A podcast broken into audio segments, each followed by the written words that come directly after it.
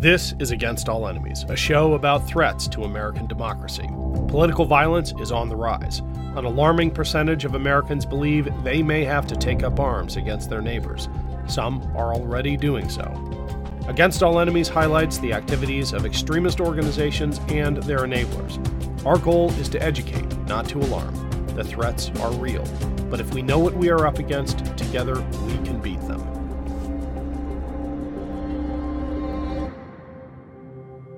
It's Ken Harbaugh with Against All Enemies on the MeidasTouch Network. Joe Biden just had an incredible primetime interview that is driving MAGA crazy. I'm actually going to share the Fox News rebroadcast of the clip because even though Fox did everything it could to downplay the president's performance, the audience reaction says it all.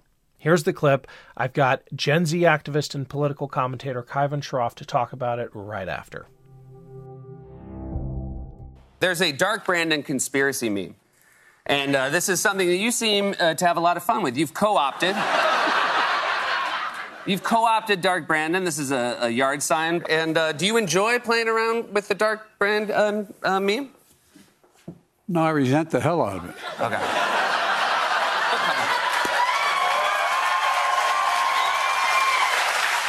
Can you confirm or deny that there is an active conspiracy between you and Miss Swift? Where are you getting this information?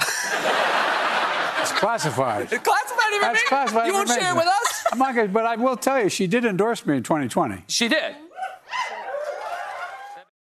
Kaivan, I'm going to jump right into it because we deserve to know is Taylor Swift part of a deep state psyop to get your generation of voters to the polls? I think we just saw it. Absolutely. Um, it's funny. It's funny you ask. Actually, so my organization, Dream for America, just conducted a survey of about 200 Gen Zers on whether Taylor Swift endorsement would uh, sway their vote. And I'm happy to reassure people that young folks are paying attention. They're paying attention to the issues, and they are overwhelmingly not holding out to hear what Taylor Swift tells them to do. That said, most of them do, of course, support President Biden's reelection why are Republicans so terrified of Gen Z? So terrified, in fact, that they come up with these wild conspiracy theories to to try to explain how uh, inimical their positions are to your generation of voters, how offensive their entire affect is when it comes to the homophobia and the racism and the transphobia. Why are they so terrified that they have to invent conspiracies to explain why they're hated so much?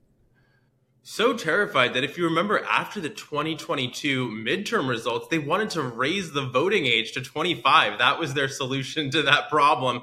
But I think they're so terrified because exactly as you laid it out, the GOP does not align with young voters on one single policy issue. And of course, our generations of voters are the future. So it's an it's an, a losing predicament for them going forward that they can't win over you know the next generations of voters. So I think of course they're alarmed, and yet it seems like the logical thing to do would be to come up with some policy ideas, some real solutions to help people, Gen Z, millennials especially, who you know are the first generations to have less opportunity, less positive outcomes than the generations before them. Instead, they'd rather you know troll people online. So it's pretty shocking to see.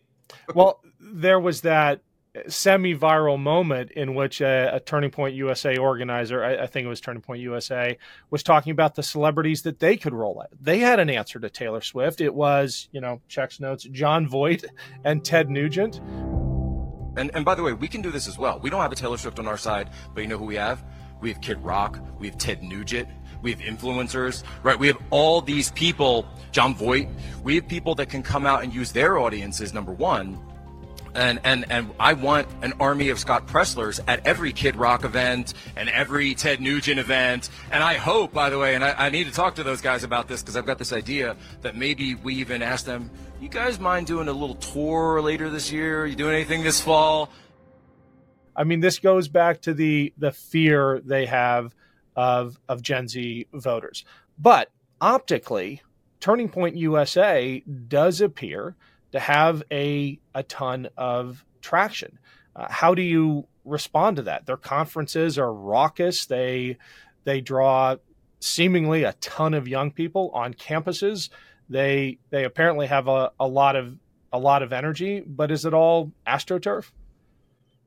Well, I think it really is a top down effort, just as you mentioned, right? I mean, if it was organic, they wouldn't need to be sort of shipping in all these people for this conference and pulling on Roseanne Barr to have this cultural fest. It would actually be how many, you know, across the country, cool Gen Z orgs and celebrities and concerts have there been to organize for progressive issues? Countless ones. So this is their one thing.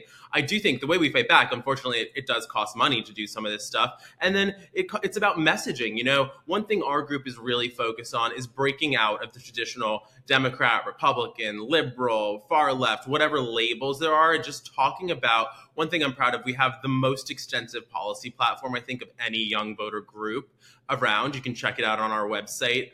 Um, it's called the Zoomers New Deal. And you'll see there, it's not everything Joe Biden's done, but he's certainly done a lot. He's checked off a lot on our list. And of course, we hope in another term he'd be able to accomplish even more. And I think what we're really focused on is bringing people together to move forward in that traditional sense of the word progress, which is achieving the next step. Hi, everyone. I want to give a big shout out to all those who have signed up to support this show through my Patreon page. We are off to a fantastic start. Thank you for making it possible. And if you haven't subscribed, I hope you'll consider it.